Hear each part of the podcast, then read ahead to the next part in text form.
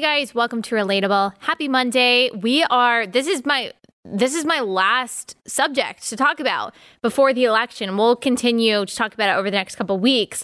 Um, but this is my last big subject, and we're going to be talking about healthcare. Last week, we talked about climate change and the environment. Today, we're talking about healthcare, which is a really big deal to a lot of people. According to Pew Research, it's the second most important issue to voters right after the economy, has a direct effect on your life. Of course, it's important and it should be important.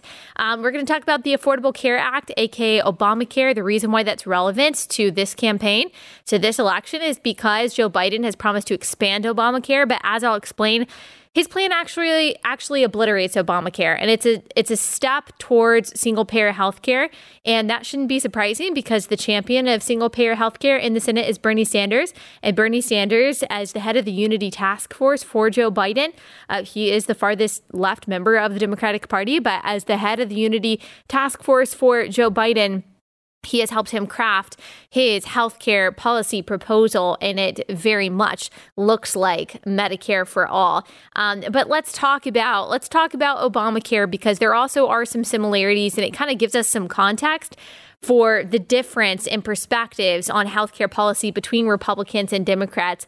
Um, so, Republicans have always been against Obamacare, aka the Affordable uh, Care Act, because not because Republicans don't want people to have health care, but because they believe it to be ineffective and unconstitutional. The individual mandate in Obamacare fined people for not having health insurance in National Federation of Independent Business versus Sebelius. SCOTUS ruled that the individual mandate is just a tax, and so it is constitutional.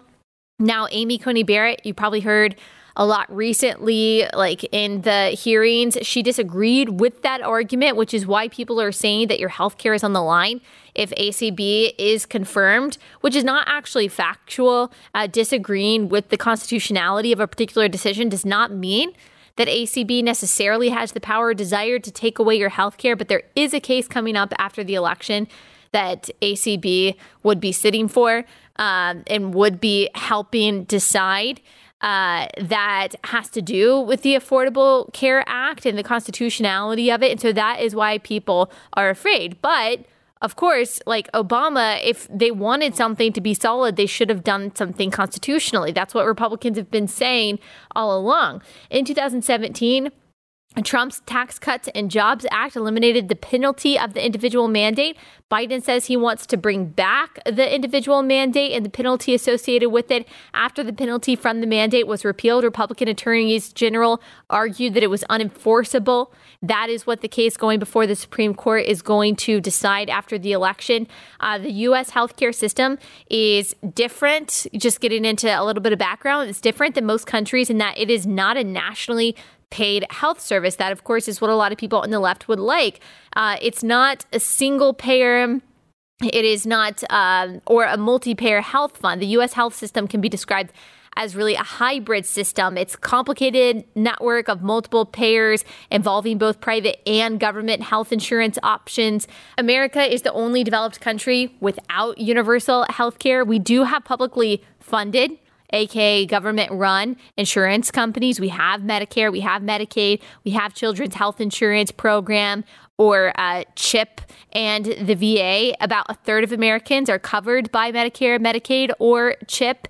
Um, the reason why Obamacare was enacted, the Affordable Care Act was enacted back in 2010, uh, is because there are still people that are uninsured or underinsured. Maybe they don't get coverage through their employer. They couldn't qualify for Medicare or Medicaid, especially if you are like a young adult who is in a state that didn't expand Medicaid. Uh, maybe you didn't apply for it at all. And so Obamacare was meant to cover you. And uh, the purpose of the legislation was to make it more affordable to purchase health insurance. They also wanted to lower the cost of health care, reduce the growing cost of Medicare and Medicaid throughout the country, promised to do it by offering consumers discounts known as tax credits on government sponsored health insurance plans and by expanding the Medicaid assistance program to include more people who don't have it in their budgets to pay for health care. Also changed a lot of the rules that insurance companies have to follow. For example, in the past, if you had a pre existing medical condition, you could be turned down for insurance uh, from these companies, or the coverage for your cost would be astronomical. But the Affordable Care Act said you can't be turned down just because you have a pre existing condition. That is actually a very popular part of the Affordable Care Act. Uh, you only receive discounts according to this law to help offset health insurance costs if your household income is between one and four times the federal poverty level, which is the number the government uses to determine the minimum amount of money needed for food, shelter, and other basic needs. Uh, Americans who meet certain income based criteria must, by law, have insurance. That's where the individual mandate comes in. That's where that penalty comes in. You have to pay a penalty if you don't have some kind of health care coverage. And that individual mandate was the most controversial part, as we already talked about of the Affordable Care Act. Democrats included it because they figured that it would force young, healthy individuals to report in the health or to enroll in the healthcare exchanges as something they said would offset the higher cost of covering people with chronic diseases. Uh, they also assumed people would take care of themselves, which would theoretically reduce future health care expenses. But Republicans were and still are very opposed to this mandate. They believed and believed that the penalties would be an unneeded burden on families who maybe weren't covered by private insurance, didn't want or couldn't afford uh, Obamacare, but now had to pay the coverage or else they'd get penalized. They saw this as both counterproductive and tyrannical. It's one thing to expand Medicaid so that more people can be covered. It's another thing to force people who don't have insurance onto a government plan. They were afraid that this would harm low income families the most. And Republicans were right about that. According to the IRS, more than half of the total penalty payments uh, that people who didn't get Obamacare had to pay uh, because of the individual mandate come from people earning less than $50,000.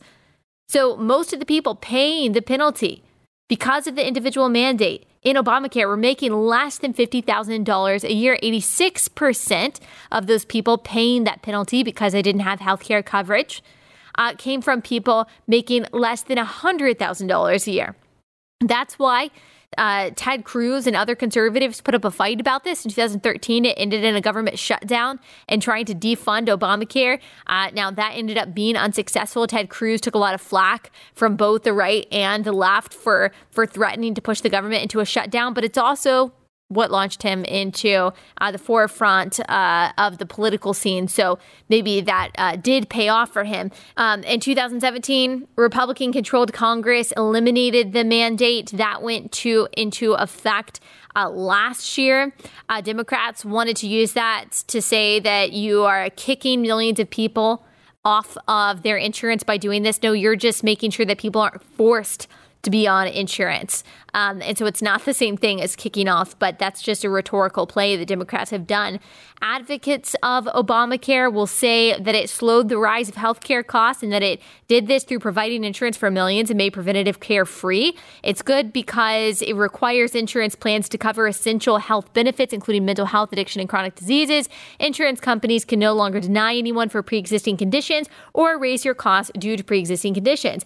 But Critics of the ACA will cite the harm that it did. 3 million to 5 million people lost their employment based health insurance because a lot of businesses found it more cost effective to actually pay the penalty and let their employees purchase insurance plans on the exchanges uh, rather than provide insurance for their employees. Other small businesses find they can get uh, better plans through state run exchanges. So a lot of people lost plans that they liked and they lost the quality coverage that they actually preferred. And this is where the big lie was uncovered. If you like your doctor, you can keep your doctor. Even PolitiFact says that this was a huge lie, and it was. Obama repeated that over and over again. And then in 2013 said that, oh, you know, that's not really what I said or that's not what I meant, but he did. And it was a promise Republicans knew from the beginning when he made that promise that he could not keep. PolitiFact explains it. It says, uh, the Affordable Care Act tried to allow existing health plans to continue under a complicated process called grandfathering, which basically said insurance companies could keep selling plans if they followed certain rules. The problem for insurers was that was that the Obamacare rules were strict. If the plans deviated even a little, they would lose their grandfathered status. In practice, that meant insurers canceled plans that didn't meet the new standards. So a lot of people lost the coverage that they liked because of Obamacare, and ultimately, I believe that is the goal to get people off of the the private health insurance that they like and to get them onto government run healthcare. healthcare coverage. Uh, Obamacare required services that many people don't need, uh, like maternity care. That meant if someone had an insurance plan that didn't cover maternity care, that plan had to be canceled. So that was one of the rules, which was really awful for a lot of people. For example, if you're a 60 year old man or woman uh, with health insurance, but she didn't purchase an insurance plan that covered maternity or pediatric care because why would you? Your plan got canceled. Uh, this happened to millions and millions of people, and replacing the affordable plan that these people liked with another plan cost a lot of money to people. Uh, Obama and his team lied about that over and over again, saying that there's nothing in the plan that pushed people off their health care coverage, but that just wasn't true. That was demonstrably not true. Obama actually did somewhat apologize, somewhat somewhat apologized in 2013 for misleading people. Uh, and I just want to say that when people say that the Obama Biden uh, presidency was scandal free, this was actually a huge scandal, not to mention Benghazi, not to mention Fast and Furious and the IRS. Uh, but that is uh, that that that's a different story. The fact of the matter is, it's just not true that their presidency was scandal free. Uh, there were a lot of people that were upset about this about this lie in 2013. A Pew Research poll found that the number of people who saw Obama as untrustworthy rose by 15 points in 2013 because of all of this. Here's the thing people don't like their health care coverage messed with if they like it, and a lot of people do. A lot of people really like their health care coverage. A lot of people are satisfied with the coverage that they get from their employer. The Center for Medicaid and Medicare Services, titled Think Obamacare for the Rise in the Uninsured, also talks about how Obamacare didn't actually solve the problems that it set out to do. While Obamacare promised affordable health insurance for every American and even penalized those who refused to buy it, the law did nothing to control underlying costs. The very structure of the law, which imposed billions of dollars in new costly regulations, also led to higher and higher insurance premiums. As a result, when President Trump took office in 2017, average individual market health insurance premiums in states using healthcare.gov had already doubled when compared to 2013, the year before Obamacare's main regulations took effect, average premiums went up by another 26% in 2018. At the same time, individual market premiums were spiking out of control. Centers for Medicare, uh, Medicare and Medicaid Services data show a substantial enrollment drop among unsubsidized people on the individual market who do not receive federal premium tax credits in just two years. From 2016 to 2018, unsubsidized enrollment declined by 2.5 million people a 40% drop. These numbers clearly show Obamacare has created a serious affordability problem on the individual market. And this was all put in motion before President Trump took office. Let's remember that insurers' process for setting rates for 2018 was well underway at the beginning of 2017 when President Trump took office and based on policies set in place under the Obama administration. Simply put, there are too many people without subsidies who cannot afford coverage under Obamacare. Uh, there was also under Obamacare the very controversial contraceptive mandate, which requires insurance companies and employers who provide health insurance to cover the cost of birth control. The problem is there are a lot of religious organizations who are opposed to birth control for religious reasons. So forcing them to pay for it would be an infringement upon religious liberty. The contraceptive mandate wasn't actually in Obamacare legislation, uh, but it originally, or but it came uh, later in 2011. It offered only narrow exceptions to churches, but did not include religious nonprofits like Little Sisters of the Poor. There was a Supreme Court case also in 2014 involving Hobby Lobby, which is a corporation owned by Christians, and the court ruled that closely held religious for profit corporations did not have to provide birth control for their insurance plans. Uh, Little Sisters of the Poor endured, is still enduring years of court battles until in May 2016. The Supreme Court ruled um, the well they're still they're still going through this but in 2016 we actually thought the battle was over because the supreme court ruled in their favor um, and instructed the lower courts to provide the government an opportunity to find a way to provide services to the women who want them without involving the little sisters so that the little sisters of the poor wouldn't be forced to cover birth control because uh, birth control, it's just true. We did an episode on birth control and IVF and all of that. You can go back and listen to that I think it's in the title, so you can just type it into your podcast app. Uh, but uh, birth control pills have abortifacient uh, components to them. And so you are not going to get a Catholic organization who are une- unequivocally pro life to pay for birth control. That's something that they are against. And yet, the Obamacare uh, legislation said that they must do so. That is cruel. Obama and his administration was continually cruel towards Christians and religious liberty. You can look up the uh, IRS scandal to see more proof of that. This is from BecketLaw.org. In May 2017, President Trump issued an executive order directing HHS and other federal agencies to protect the Little Sisters of the Poor and other religious nonprofits from the mandate. On October 6, 2017, the government issued a new rule with a broader religious exemption that is under President Trump. In June 2018, uh, the Little Sisters' original case was resolved with an order by the U.S. Court of Appeals for the 10th Circuit. And on November 7th, uh, 2018, HHS issued a rule finalizing the Little Sisters religious exemption, but actually in 2020, they won another Supreme Court battle, and it is likely to keep going in front of the Supreme Court. So thanks so much, Obamacare, for your attack on religious liberty. Uh, you hear Democrats say Republicans don't want you to have health care coverage. Well, Republicans don't want you to be forced to have health care coverage that you don't want. Republicans didn't want you to be fined for that.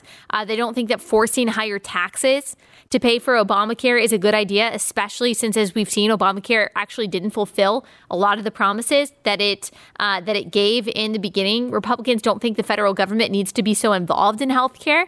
Republicans don't want the federal government to infringe upon religious liberty. So it's not so black and white as saying Republicans don't want poor people to be covered. That's just not true. Um, and yet, this is what many Democrats are saying, and, and what they want is more federal in- involvement uh, in the healthcare system and more of Obamacare. And what they actually want, what a lot of Democrats want, is something called Medicare for All. Not just health care for all, which would mean there could be a mix of private insurers and public options, but Medicare for all, meaning that we are all on Medicare. There's no choice. You get no private health insurance provided by your employer. We are all on government funded healthcare like Canada or uh, other countries that have entirely government funded healthcare. Now, Joe Biden has not explicitly endorsed Medicare for all, but his healthcare plan, again, was crafted by Bernie Sanders, the champion of Medicare for All, and as I will explain soon, has the same goal, which is the eventual total government control of healthcare, which, as we will explain, will lower the quality of care that we receive. So, even though Joe Biden's plan isn't called Medicare for All, I th- still think it's important to explain Medicare for All uh, since it's so popular among Democrats and to super liberal voters and is connected, is very similar to Medicare for All. Uh, Democrats say that Medicare for All will lower the cost of medicine and basic care. This will obviously eliminate premiums and deductibles because it will be funded by the government, which, as you know, means it is funded by you and me, by taxpayers. It is not free for anyone unless you are a part of the low tax bracket that essentially pays nothing in taxes. Then you are getting something for absolutely nothing, and everyone else is paying for it for you. Kamala Harris, VP candidate, jumped on board with this idea a few months ago, saying at a CNN town hall, the idea is that everyone gets access to medical care and you don't have to go through the process of going through an insurance company, having them give you approval, going through the paperwork, all the delay that that might require. Let's eliminate all of that. Let's move on. As if going through bureaucracy eliminates paperwork and eliminates hoops to jump through. Everyone knows that going to the DMV or any government controlled institution is super easy and without any headaches because all of the employees are so happy to be there. Um, and not only that, but she had to go back on that, not just for the reason that I just listed, because that's so insane. That's such an insane point to make. Even if you are going to try to support Medicare for all, that's not a good reason to support it, that you won't have to jump through any hoops or do any paperwork, but also because insurance is 18% of our economy. And so if you're trying to get rid of that, uh, get rid of health insurance, you're getting rid of a huge industry. And a lot of people, like I said, really like the healthcare plans that they have. So just an unpopular thing to say, she is not a good politician. She's just not. She's not good at debates. She's not good at town halls. She's not good at interviews. It's just kind of crazy how people idolize her in a way that I just don't think that she has earned. Uh, there's also a problem with Medicare for All of how hospitals would stay in business. The reason is because hospitals get paid significantly less by Medicare than they do by private insurance. So, this is according to the New York Times. For a patient's knee replacement, Medicare will pay a hospital $17,000. The same hospital can get more than twice as much, or about $37,000, for the same surgery on a patient with private insurance. That's because Medicare pays hospitals about 87 cents for every dollar of their cost, compared with private insurers that pay $1.45. So smaller rural hospitals and healthcare centers would probably have to shut down because they can't afford to provide the same services. Or you're going to see hospitals laying off droves of employees in order to stay afloat. And you know, hospitals have already done that during the pandemic because the uh, the emergency rooms in most places weren't as busy, weren't as teeming as they originally thought that they were going to be. Uh, that is the problem. One of the problems with Medicare for All, it cuts revenue drastically, which means a few things. Hospitals have to close down, they have to fire employees or lower their quality of care. Now, proponents of Medicare for All say, no, no, no, that's just not true. Healthcare can just cut costs and cut profits without doing any of those things. We'll just take a little bit of sacrifice. But those are people who, it should not surprise us, don't understand basic economics. Socialists don't understand basic economics. These are the same people who believe that employers of small businesses are just going to raise the minimum wage of their employees to 15 to $20, take a huge cut to their own profits so that they can't feed their families without firing employees or automating employee tasks entirely. These are people, again, who do not understand the basics of economics, so we should not trust them to reconfigure our healthcare system. And it might be true in some cases that hospitals are charging too much. Absolutely. There are problems with the insurance industry, that is for sure. But Medicare for All is not going to solve the problem that the vast majority of hospitals have, which is simply that they are not going to be able to afford to function in a Medicare for All system. The New York Times also says this those in favor of the most far reaching changes, including Bernie Sanders, who unveiled his latest Medicare for All plan as part of his presidential campaign, have remained largely silent on the question of how the nation's 5,300 hospitals would be paid for uh, would would be paid for patient care. If they are paid more than Medicare rates, the final price tag for the program could balloon from the already stratospheric estimate of upward of $30 trillion over a decade. Uh, so what that last part part means is that if hospitals are paid more than they currently are now under Medicare, that's going to cost us, the taxpayer, trillions and trillions of dollars more than the $30 trillion that we're already going to have to pay for something like Medicare for All. Um, and so, oh, but if they don't, if they are not paid more than current Medicare rates, then they're not going to be able to afford to function. We're going to have fewer hospitals to choose from. We're going to have less quality care. Uh, just another reminder that nothing is free. Healthcare cannot be free. College cannot be free. Taxpayers are paying for these so called free services that many on the left offer. Once again, it is not compassionate simply to vote for politicians who promise to take money from people richer than you and give it to people poorer than you. Like, that is not compassion, and it doesn't end well. The redistribution of wealth doesn't end well. Socialism doesn't work, as Margaret Thatcher said, because eventually you run out of other people's money. The profit margins on Medicare for all for hospitals is too thin. It's too thin for these hospitals to function. So imagine if the entire system was Medicare. Again, you cut staffers to stay afloat, which creates significant limitations on care that you can offer patients. There's a reason why in the UK and in Canada, which both have universal health care, people have to wait so long for major surgeries. In a lot of cases, there aren't enough physicians to go around because these hospitals can't afford to pay their physicians because they're not getting enough money from government run programs. Fraser Institute found that Canada has some of the worst wait times for emergency rooms for basic sick care so, not just for life saving surgery, but for basic sick care and for elective surgeries. In fact, in 2016, Canadians waited an average of five months for medically necessary specialist treatments. You'll remember my friend and my fellow Blaze TV host, Lauren Chen. They live in Canada. Her dad um, has the healthcare coverage that Canada provides. Well, he was diagnosed with cancer almost a year ago now, and they have continued to defer his treatments and to defer seeing him, not just because of the pandemic, which of course kind of put everything on hold. That's another reason why the lockdowns were so stupid and counterproductive to public health, uh, but also because their healthcare system is bogged down. They can't deal with something like a pandemic and still be able to run effectively and efficiently. Because it, like all government run things it doesn't it doesn't work well. And so he has had to come to the states. They now have to pay out of pocket in order for him to get the cancer treatment that they want. This is true for thousands of that they need. This is true for thousands of people living in places like Canada and the UK every year. They come here because America is the best at innovation. We have the best life saving care. That's not to say that our system doesn't have serious problems, but I'd prefer this any day over a place like Canada and the UK where they have to come here to get the life saving care that they need. 60,000 of uh, 60,000 Canadians visit the US and other countries for medical care each year. 60,000. In the UK, uh, they have had 70 years to figure out how to run a government controlled healthcare system. And right now, over 80% of doctors in the UK say their workplaces are understaffed.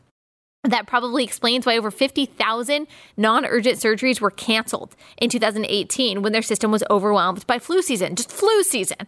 That's not even coronavirus, just flu season. Their system was overwhelmed, and 50,000, quote, non urgent surgeries, we don't know what all that uh, encompasses, were canceled in 2018 because of the flu because they can't run. Like the government run healthcare doesn't run well.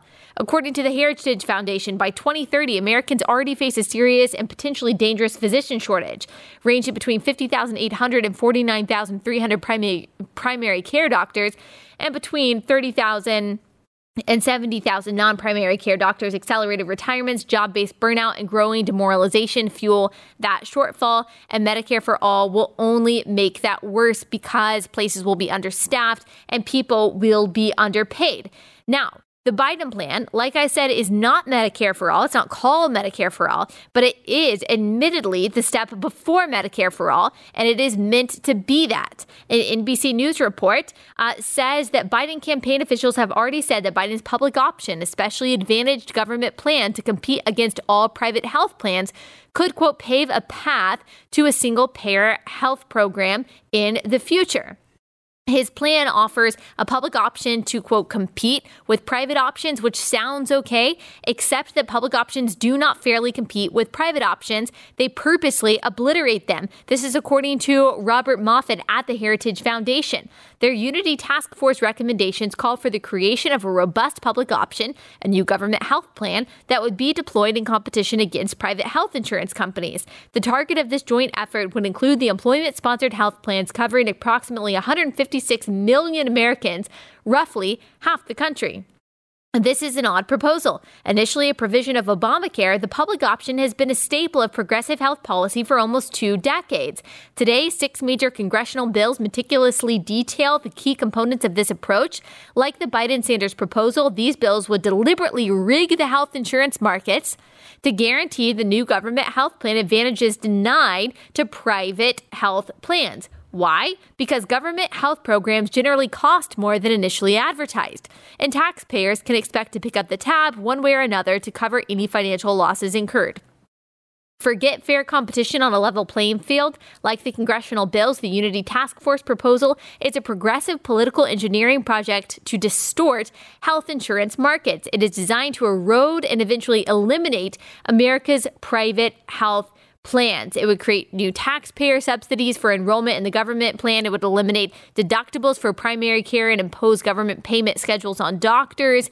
Uh, the government enforced provider payment reductions would enable the new taxpayer backed government health health care plan uh, to undercut private plan competition with artificially low premiums. So the goal is to eventually obliterate uh, obliterate private health insurance plans by making them unaffordable, by making it really hard to compete against the government plans because the government plans rig the system. That is the goal. That is how it leads to Medicare for all. According to Christopher Jacobs, author of The Case Against Single Payer, he writes this for The Federalist uh, By creating a government run public option like Sanders's, the Biden plan would also take away health, health coverage for millions of Americans. As I've previously explained, a government run plan would sabotage private insurance using access to Treasury dollars and other inbuilt structural advantages. In 2009, the Lewin Group concluded that a government run health plan available to all individuals and paying doctors and hospitals at Medicare rates, less than private insurance, would lead to 119.1 million individuals losing employer coverage. Biden staff estimates the plan will cost $750 billion in the coming decade. On top of the estimated 1.6 trillion plus dollars the federal government will already spend on Obamacare subsidies. But if many individuals end up losing their private insurance to go on to this newly expanded program, costs will soar exponentially. Also, according to Biden's plan, illegal immigrants can be covered by taxpayer uh, taxpayer funded uh, government healthcare plan. So that is you and me paying for the healthcare coverage of those who have come into the country unlawfully. So the question is since we know, I believe, that Biden's healthcare plan will be an absolute disaster, will be a disaster, it will be unaffordable, the regulations and the burdens will be unbearable, the cost will be astronomical, the quality of care will go down. Um, since we know that, the question is, what is Trump's plan? Because our healthcare system does have problems. What did the Republicans uh, propose? Well, Republicans understand a few things. Americans are concerned about high costs. They like the guarantee of pre existing condition coverage, uh, but most Americans do like their plans. They don't want to be thrown off their plan and forced onto a government plan, but they want to be able to afford things like insulin, which is cheaper in other countries. Uh, we also want America to be a place of leading medical in- innovation as it is now. When the private market shrinks, competition shrinks, innovation shrinks, and we are no longer the place where people from places like like Canada and the UK can come for their heart surgery or their cancer treatment. We become just like them with long lines, no guarantee of treatment, lower quality care, understaffed hospitals. The Trump administration and Republicans want people to be covered, but they want people to have more options, not fewer options, uh, much less one option like Medicare for all. Uh, he issued an executive order last year to improve health care for U.S. seniors. The Federalist describes it like this The executive order promotes innovative Benefit structures for Medicare Advantage, the program in which an estimated 24 million beneficiaries receive Medicare subsidies via a network of private insurers. It discusses reducing barriers to obtaining Medicare medical savings accounts, a health savings account like mechanism that gives beneficiaries incentives to serve as smart consumers of healthcare. To accomplish that last objective, the order references broader access to cost and quality data, improving seniors' ability to make decisions about their healthcare that work best best for them. So it's looking to add expanded access, uh, more providers, monetary savings, entitlement reform. Um, and so this is putting more power in the hands of seniors. It's giving them more options. Biden's plan does the exact opposite of those. Now, Executive orders are limited. Ultimately, we need legislation through Congress to really accomplish and implement um, these things. And of course, executive orders do have power when uh, they are they are implemented by the various agencies that are in charge of whatever the executive order is about. But ultimately, we want things like this to be passed democratically, but it's an executive order that ultimately leftists should like because it is setting out to improve the healthcare of seniors. But they actually don't because instead of giving more power to the federal government, you're giving more options and power to people to make their own healthcare decisions. Uh, there was also the American Healthcare Act. Uh, the American Healthcare Act looked to uh, keep certain provisions of the Affordable Care Act under Obama, like being able to stay on your parents' plan until you're 26. Um, the exchanges run by the federal government in states which listed individual and small business health insurance plans would continue. Uh, the AHCA would also continue to provide subsidies for premiums that are based on income although the formula would be completely different and the subsidy would likely be much less for low income young Americans. It even includes a penalty for individuals who don't get coverage. So it's very similar, actually, to the individual mandate of the ACA, which is why a lot of Republicans have been against this AHCA. Uh, the ACA expanded Medicaid eligibility in 32 states. The AHCA would reverse the eligibility expansion beginning in 2020. The ACA expanded required uh, benefits under Medicaid, such as mental health and addiction services, which would no longer be required under the Republicans' plan, which there's been been no movement on the Republicans' plan, this particular uh, plan, in a few years anyway. Uh, if you're on an individual plan under this, the limits that ACA set would be adjusted to the younger people might see lower premiums and older people much higher premiums. Uh, the ACA's complex cost sharing provisions that lowered costs for some low income Americans would be eliminated. Uh, the AHCA would also prohibit federal funding from going to Planned Parenthood, mostly through Medicaid, for one year. Uh, if you are covered by your employer, fines would be eliminated for large employers that don't provide health plans. Small business tax credits would end in 2020. Uh, not necessarily a great plan. Like I said, there hasn't been a lot of movement on it in a few years. A lot of Republicans are even against that plan, but there has been more movement. I mean, Trump has worked to lower drug prices. That is something that his administration has uh, fought to do. They have fought to also try to end the the opium addiction crisis that this country is experiencing. There's also the Republican Fair Care Act of 2020.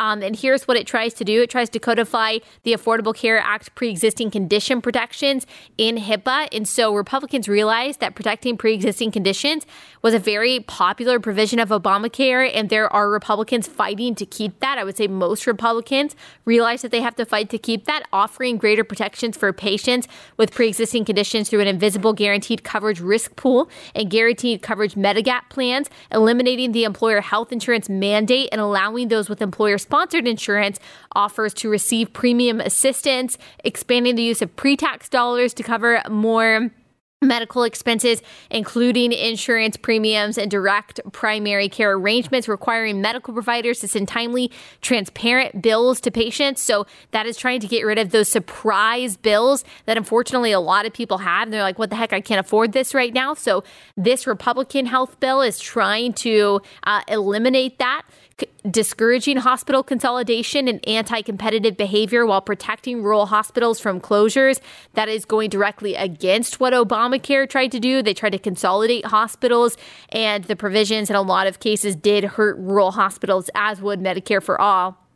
Uh, modernizing Medicare enrollment through a competitive bidding process, which promotes Medicare Advantage plans, promoting fiscal accountability and solvency for Medicare and Medicaid. And so the Republican plan, you know, the left says Republicans don't have a plan. The Republicans believe in competition. They believe in working with the free market. They believe in giving you more options. They don't believe in taking away all of your public options. They don't want people to not be covered. They just don't want you to be forced onto a plan. They don't want the taxpayers to pay for health care coverage that is not actually effective and that is actually going to lower our quality of care and hurt hospitals.